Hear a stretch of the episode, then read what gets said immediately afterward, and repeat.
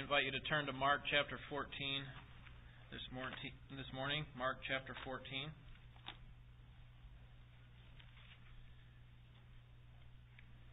It's amazing how many different types of insurances you can purchase out there. If you have a pet, you can purchase medical insurance for your pet. If you're afraid of terrorist attack on your house, you can actually get an insurance for that. The one I just recently discovered was is called a kidnap ransom insurance. The company that provides this insurance um, has a target mark, market of extremely wealthy people, usually public people, uh, celebrities, or uh, public figures and they explain to as a way of advertising that there are over 1,000 kidnappings of professionals and executives every year. And the insurance provides for this this uh, family or this target market a ransom payment. So if somebody in their family was kidnapped, the insurance would cover the ransom that would have to be paid to get that person back. It also covers uh, lost wages for uh, spending time searching for the child, uh, reimburses psychiatric costs, and so on. And I'm sure you've heard of cases where famous people have had their children kidnapped. In 2000, a Hong Kong multimillionaire had his son kidnapped. Son was age 19, and and um, after the father paid 123 million dollars, the the the son was was recovered. And the, ki- the kidnapper later was captured and executed. In 1963, Frank Sinatra had his son uh, kidnapped, Frank Jr. Uh, he was age 19, and he was released two days later after a $240,000 ransom was paid. And those ca- those kidnappers were also captured, prosecuted, and sentenced to short prison terms. So there are some people who are public figures and who are wealthy that may recognize the need for this type of, of insurance. And um, while some of these kidnappings may end in death, the normal sentiment, the more normal understanding of these people in this position recognize that people are taking their children for the purpose of getting money for themselves. And so it's hard, and perhaps the hardest thing I can't imagine something harder in life than to have a child kidnapped and not to know what the outcome was going to be.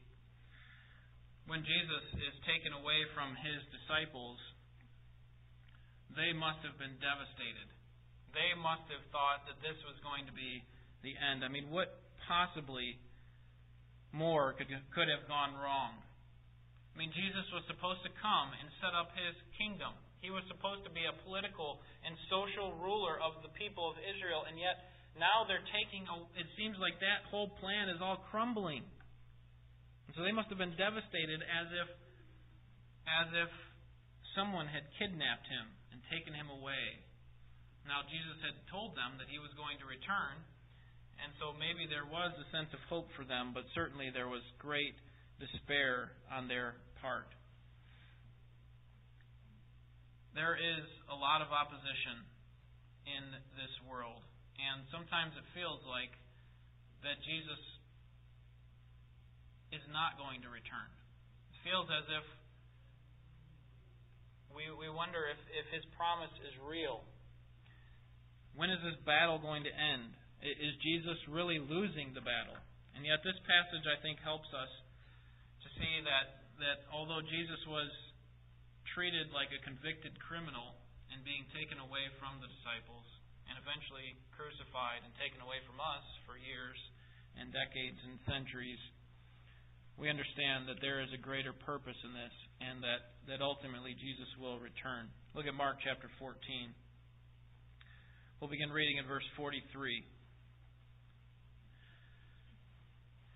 Immediately, while he, Jesus, was still speaking, Judas, one of the twelve, came up, accompanied by a crowd with swords and clubs, who were from the chief priests and the scribes and the elders. Now he who was betraying him had given them a signal, saying, Whomever I kiss, he is the one. Seize him and lead him away under guard. After coming, Judas immediately went to him, saying, Rabbi, and kissed him. They laid hands on him and seized him. But one of those who stood by drew his sword and struck the slave of the high priest and cut off his ear. And Jesus said to them, Have you come out with swords and clubs to arrest me as you would against a robber? Every day I was with you in the temple teaching, and you did not seize me. But this has taken place to fulfill the Scriptures. And they all left him and fled. A young man was following him, wearing nothing but a linen sheet over his naked body, and they seized him. But he pulled free of the linen sheet and escaped naked. Although the Messiah, Jesus, is innocent, he is treated as a convicted criminal. We see his betrayal here in verses 43 through 45 the uh, Judas comes as one of the twelve disciples, and he's accompanied by, notice the middle of the verse, by a crowd with swords and clubs who are from the chief priests and the scribes and the elder and the elders. Jesus had predicted that he would be betrayed at the hands of sinners and given over to the hands of sinners in verses 18 through 21. He had just told that the disciples that the betrayal was imminent that it was coming soon. Look at verse 42. Get up, let us be going. Behold, the one who betrays me is at hand. Remember, Jesus was praying at, at Gethsemane, the Mount of Olives, and his disciples had been falling asleep, and finally he, he gathers them together and says, It's enough. It's time. The betrayer is here. And what we find is that even while Jesus was saying these words in verse 42, that Judas is on his way with the crowd. He's on his way with the officers we know from, from Luke chapter 22 that the temple police also came along with this crowd. In John 18, verse 3, it tells us that the Roman soldiers were here too. So it wasn't just a citizen's arrest or something like that. This was actually Roman soldiers coming on behalf of the Roman governor and, and the temple police on behalf of the Sanhedrin, the religious leaders and they were coming to make this arrest, to make sure that Jesus was seized. Now, they were probably given warrant by the Sanhedrin. They were given a warrant for his arrest by the Sanhedrin. And I say that because of verse 43. At the end of the verse, it says that this crowd, who were with swords and clubs, who were from the chief priests and the scribes and the elders. So the Sanhedrin themselves probably didn't come out with this crowd. They simply sent, sent uh, these men with a warrant for his arrest, saying, "We have, or you have the right to take him by force. Bring him back to us. We're going to put him on trial. We'll see this next week. We're going to put him on trial, and then we'll determine what his fate is going to be." Which obviously they had already determined what they wanted to do. They had been seeking for an opportunity to destroy him from the time that they recognized that he was claiming to be the, the Son of God the Messiah. Chapter 3, verses 1 through 6, we see the very first time when they want to do that. They, they say that it says that the, the people there were looking for ways that they could destroy him. And so this has finally come to a climax. This is the opportunity for them to seize upon that, that this Judas, this betrayer, has come and given over Jesus to these people. And so they send out the officers to um, to take this man by force. But also in this crowd, I think there are the temple police, the Roman soldiers, um, Judas, of course, but also I think there's simply some common people. Just some some people who were in the crowd who knew this man, and they were also coming with clubs and swords. May have been some of the same people who had listened to Jesus preach. May have been some people who had watched him do some miracles, and yet now they're coming to make sure that he is taken by force. But the most striking person that's a part of this group, of course, is Judas. And Mark records this. I think all of the gospel writers record that he is one of the twelve. They specifically state it as in, those terms to show how how uh, drastic this is for someone who to have followed Jesus for all these years, two or three years of Jesus' ministry, and yet now he's betraying him. the crowd had turned on him. We can understand that. The Sanhedrin had turned on him. We can understand that. But for Judas to betray his master is, is kind of hard to believe. And so Judas in verses 44 and 45 gives a signal to the, the people. It was probably dark, as I've said before. They probably didn't have great uh, uh, uh, flashlights or anything like that, a way to to pour some light on the face of Jesus. And so Judas said, Here, I'll show you who he is. I'll go up to him and give him a kiss. And that's what he does in verse 44.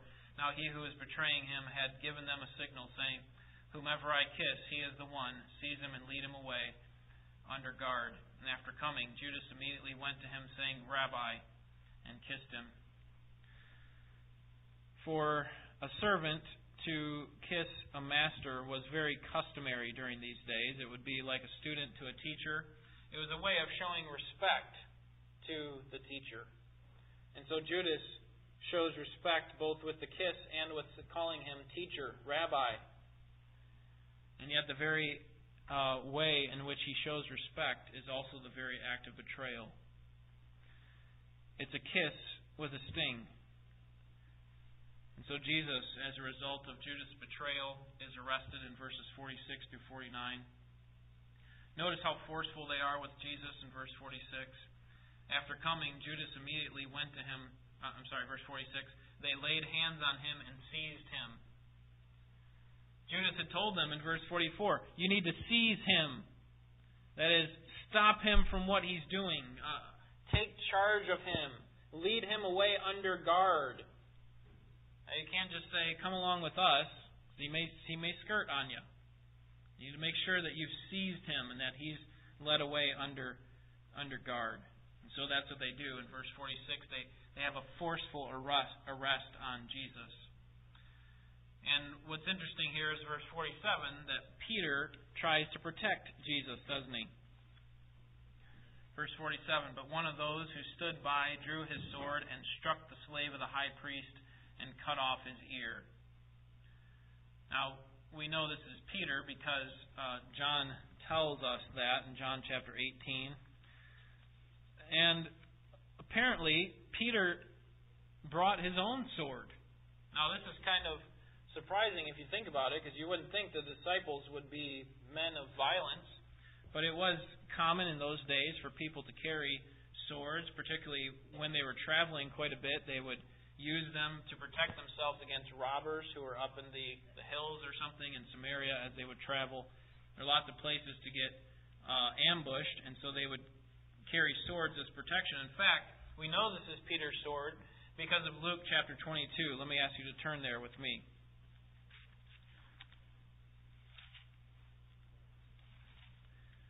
Luke chapter 22. Okay, we have the crowd coming in verse 47, and uh, Jesus asking Judas in verse 48 if he's going to betray him with a kiss. And verse 49, when those who are around him, that is the disciples, saw what was going to happen, they said, Lord, shall we strike with the sword? And one of them struck the slave off the high priest and cut off his right ear. See, the disciples asked him, Shall we strike with the sword?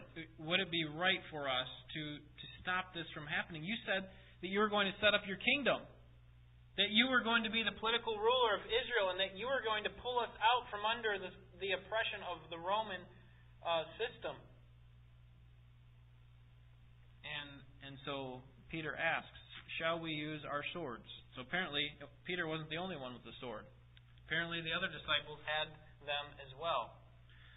In John chapter 8, you can turn back to Mark 14, but in John chapter 18, John records for us both the name of the person who struck with the sword and the person whose ear was cut off. Peter was the one who struck with the sword, which we should not be surprised by. He's always uh, acting quite rashly and uh, sometimes irrationally. And, and the person whose ear was cut off was an officer by the name of Malchus. And uh, many people believe that, many commentators believe that Peter was actually trying to cut off his head and that he either ducked or moved out of the way and, and only was able to get his ear. Now, Mark doesn't record for us that Jesus rebukes the disciples for their overzealousness. He, he does record the rebuke for uh, the crowd for coming to him and trying to arrest him by force, but that he doesn't record that, that Jesus does rebuke the disciples here and say, listen, I'm okay. You don't have to fight for me. But, but this is interesting here, I think, because of what had just happened happened to Peter. I, I envision Peter is trying to be like Samson. He's saying, Listen, I will protect you whatever it takes. Even if I have to go through the whole crowd, I'll take them all myself. Send them all my way. I will be willing to die if that's what it means. And I say that because of verse 29. Look up to verse 29. Remember, Jesus said that, that all will fall away when the, when the shepherd is struck, the sheep will be scattered. The idea is that you're all going to leave me at some point. But don't worry, I'm going to bring you all back to myself. And Peter says this in verse 29 But Peter said to him, Even though all may fall away, yet I will not. And Jesus says, Yes, you will. Verse 30. And then look at Peter's response in verse 31. But Peter kept saying insistently, Even if I have to die with you, I will not deny you. And they were all saying the, saying the same thing also. So imagine what Peter must be thinking when they're coming to take Jesus by force, and with the understanding that the disciples think that the, that the kingdom is still coming in their lifetime. They think that Jesus is going to be on his Davidic throne, that is the throne of David, soon, like, like now. And so when these people come to, to take Jesus by force, Peter's saying, See, Jesus, I will do anything for you. Pulls out his sword and begins to strike one of the officers and misses and hits his ear. See, Peter's trying to show that, that he really is serious about going to the death for Jesus. And although his intentions, I think, were good, his method was not. Because true disciples of Christ do not seek for God's purposes to be advanced by the sword by violence, by force, but rather humbly through God's providence. And so we don't have to force someone to come to Christ. We don't have to go with them by force and twist their arm. In fact, that's not a valid way to see someone come to Christ. Instead, we humbly trust in God and see Him work through His providence in their hearts to change them So, although Mark doesn't record the gentle rebuke of the disciples, Jesus does in verses 48. Jesus does record the, or, Mark does record the rebuke of the soldiers, excuse me, in verses 48 through 49. At the end of verse 48, he says, uh, Are you doing this as you would a robber, as you would come to get a robber? Apparently, what they were doing was treating him a little bit harshly, a little bit more harshly than he would expect because he was no revolutionary, was the idea. Uh, have you come with swords and clubs to arrest me as you would a revolutionary? I'm no revolutionary. Look at verse 49. Every day I was with you in the temple teaching. You did not seize me. But this has taken place to fulfill the scripture. See, you didn't seize me then. Why are you trying to seize me now with such force. You see, a revolutionary would not be so overt in their teaching. It would be more subversive, more a covert operation. They're building a revolution against the government. And Jesus says, My teaching was in public. Why didn't you arrest me then? Why are you coming now? I haven't done anything differently than what I had done that there in public. But still, through it all, the end of verse 49, Jesus recognizes that it was all a part of God's plan, wasn't it? It was to, as he says, to fulfill the Scriptures. He recognized that not just the greatest things that happen in life, not just the big things that happen in life are controlled by God, but all things, down to the very betrayal by his disciple Judas, and that it would be done with a kiss. It's all a part of God's plan.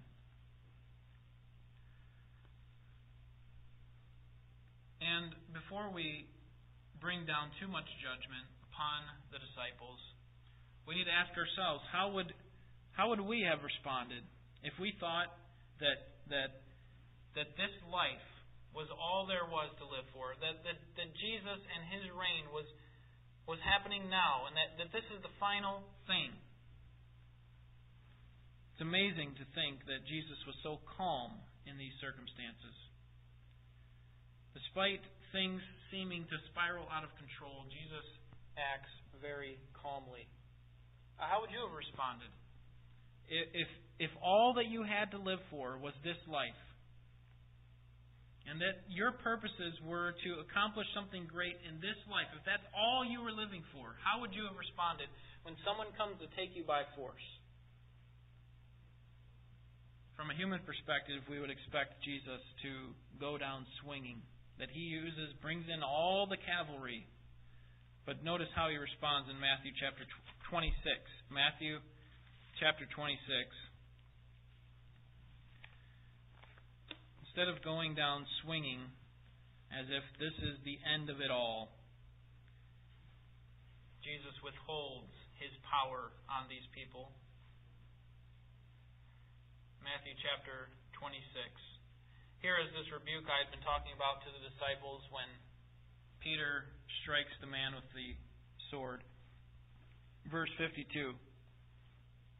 Then Jesus said to him, that is Peter, Put your sword back into its place, for all those who take up the sword shall per- perish by the sword.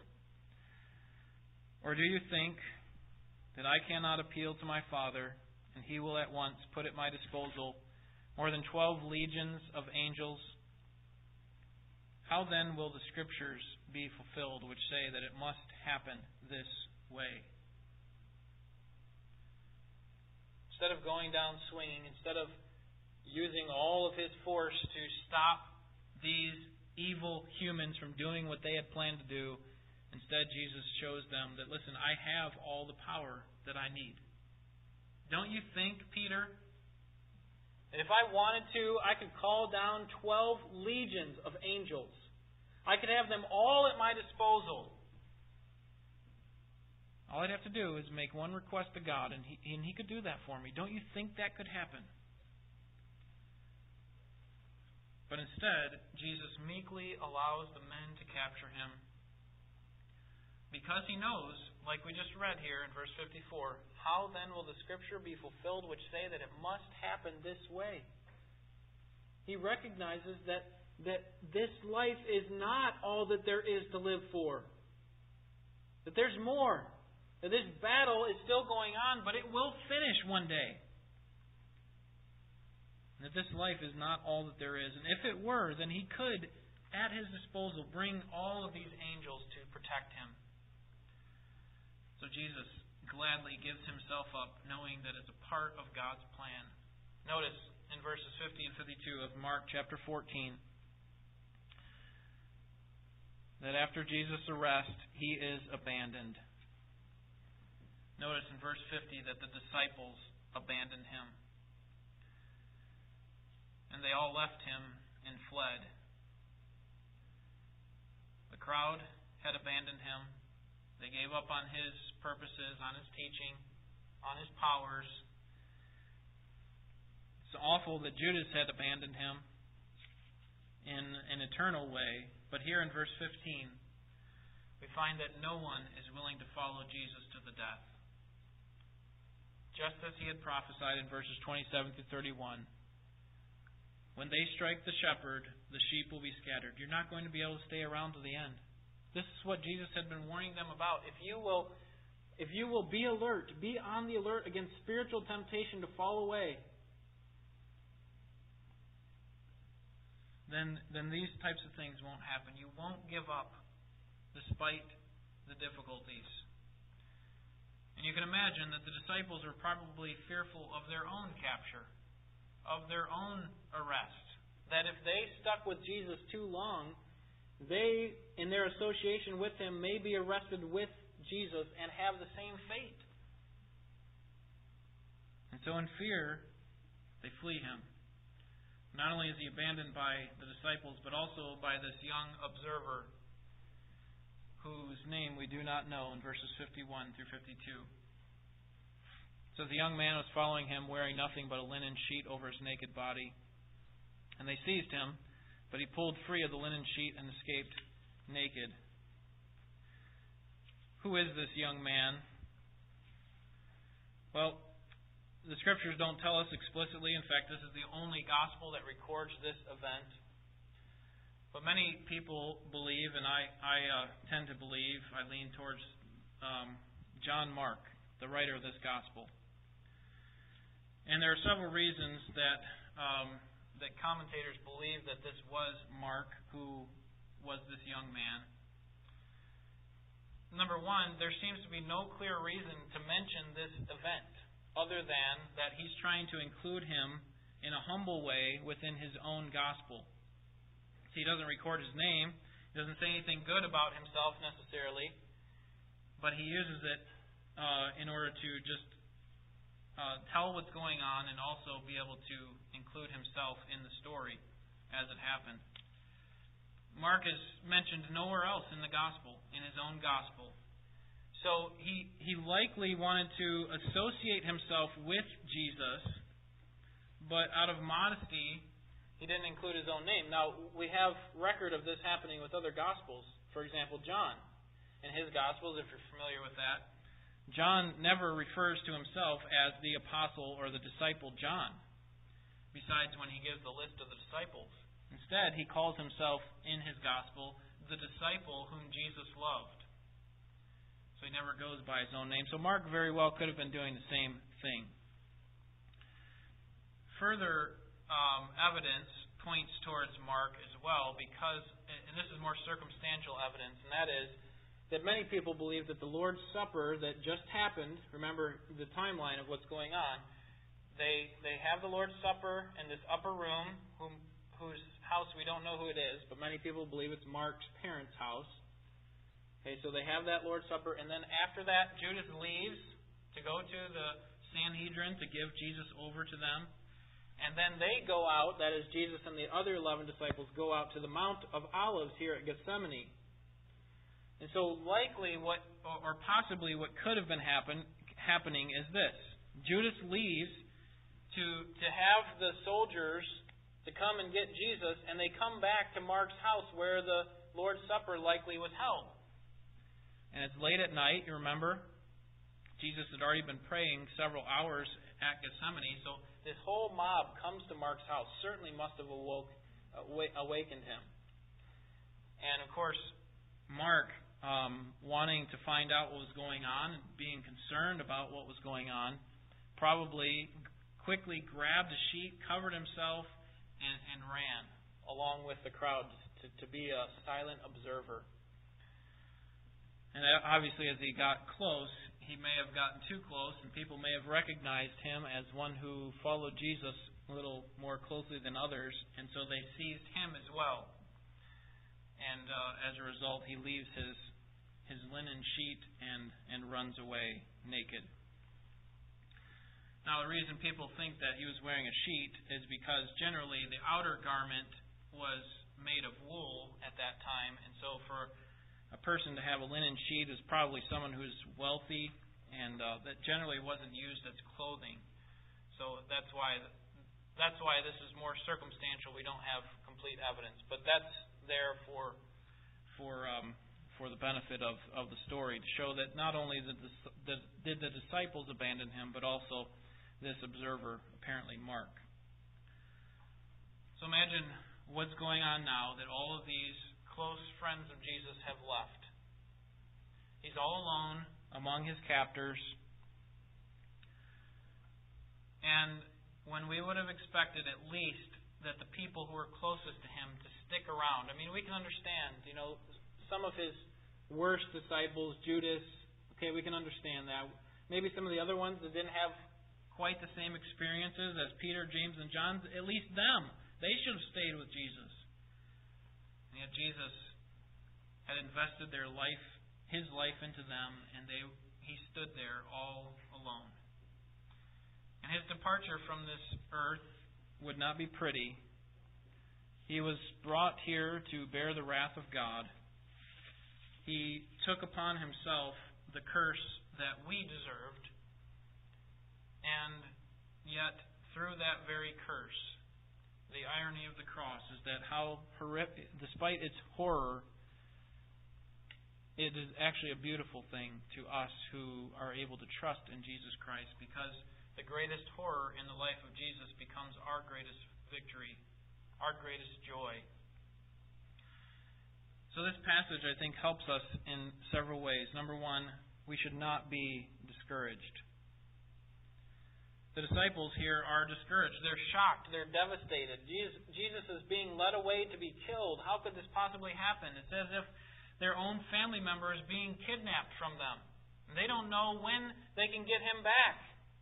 And when he dies, they're thinking, it's over. He lost. The battle's over. And yet, Jesus knows, and we now know, that Jesus' depart, departure was nothing like a kidnapping. It was nothing like a, a terrible thing. We recognize now, when we look at look back on it, that it was more like a father going off to work. That yes, he's going to be away for a while, but we expect him to return, and he's going to return with great joy. And the time where he is gone is not an unprofitable time. It's actually a time of benefit both for him and can be for us. Sure, we hate to see him go, but we're happy to see him return. It's not like a kidnapping, it's more like dad going off to work. It's actually for our benefit and our advancement. So don't be discouraged. It may feel, feel as if the battle is being lost. It may feel as if God has somehow left the throne or gone on vacation or he's not there because it seems like my world is falling apart.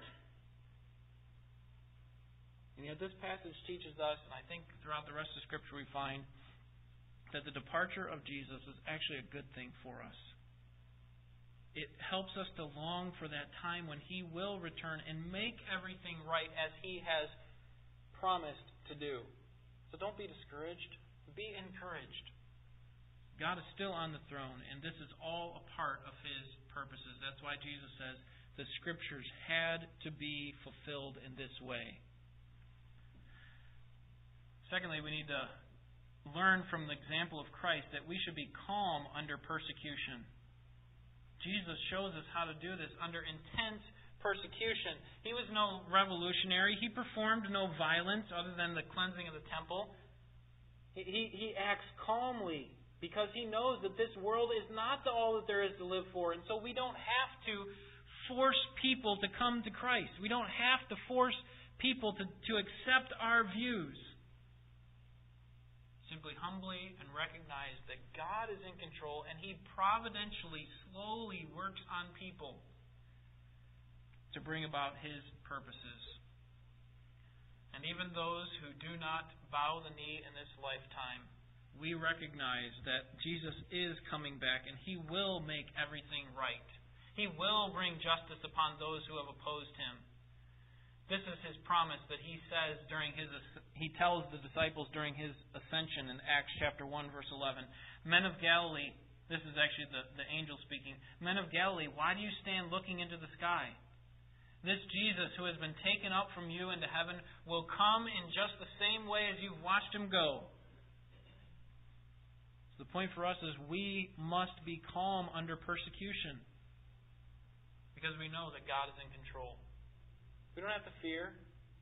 We don't have to to get all frazzled and figure out a way out of it. Sometimes the way out of it is is right through it. And Jesus recognized this that although he did desire to be taken from the judgment that was going to come upon him through the cross, he recognized that ultimately the way out for him was directly through persecution, directly through the worst type of suffering anybody could have. And so we must be able to see beyond our circumstances, to have an eternal perspective, to recognize that this life is not all that there is to live. The disciples finally realize that, that Jesus had done this for a purpose, that, that He would come back. And they don't realize this really fully until after the resurrection when they point back to the times when He said, This temple will be destroyed, and in three days I will bring it back. They recognize it then, and at that point they're no longer moping around, feeling defeated. Instead, we find the, the disciples in the book of Acts and throughout the epistles, they're, they're going about the service of God with great joy and energized to do God's work because they know that this life is not all that there is. Don't be discouraged. This life is simply a means to an end, and that is for us to come to a true knowledge of Christ and to bring as many people as we can with us. Thirdly, we need to understand from this passage that God's plan is best. Jesus said in verse 49 that the Scriptures had to be fulfilled. The departure of Christ is beneficial both for him and for us.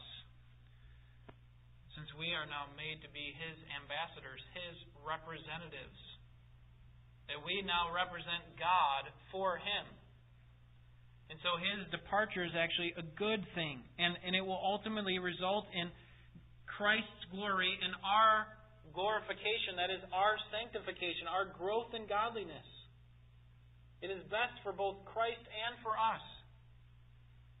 His greatest defeat, we could say, becomes his greatest victory.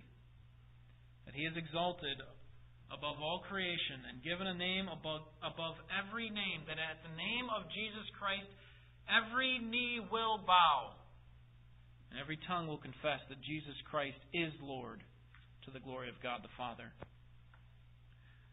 Fourthly, we need to understand, and this goes along with what we've talked about before, and that is Christ is not defeated. He is not being defeated. Have you succumbed to the idea, the lie that comes from the very pit of hell? that says that Jesus is losing, that the, the Christian life is not worth living. Have you succumbed to that? Do you believe that, that all that there is to live for is this life and this life only?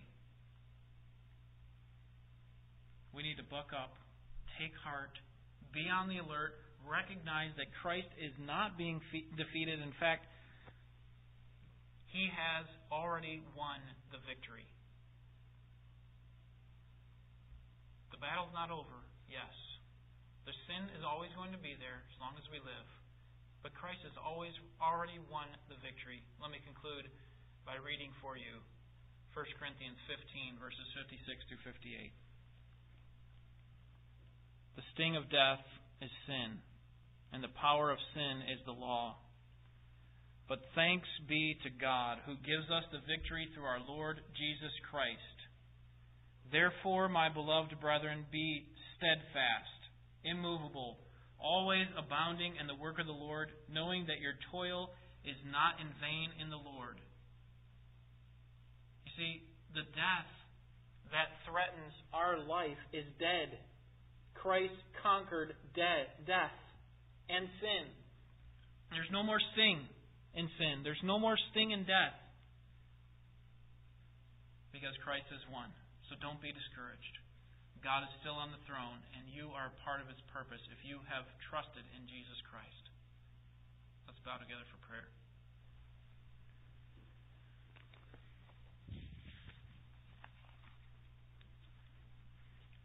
Father, we thank you for this reminder this morning.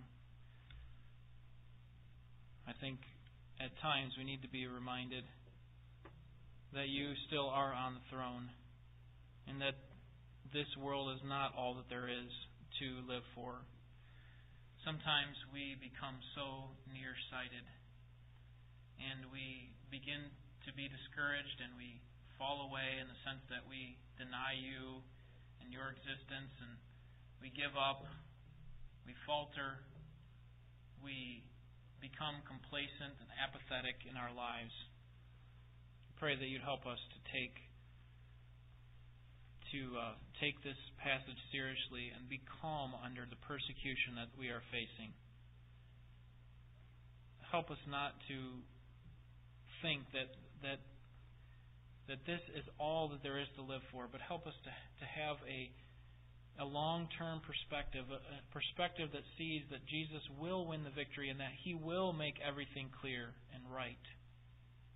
But until that time, our responsibility is to trust you, even when things don't make sense. Give us the strength to do that and to continue on and to, to serve you with all that we have. And to, when we fall, get back up. And to, as Paul says, to, to be steadfast and immovable and always abounding in your work. We need your help. We need your grace. Pour it upon us richly. And don't stop pursuing us. Don't stop coming after us when we fall pray that you'd help us to take these truths and plant them deep in our hearts and to be concerned with nothing more than to see you honored through Jesus Christ our Savior. We pray in Jesus' name. Amen.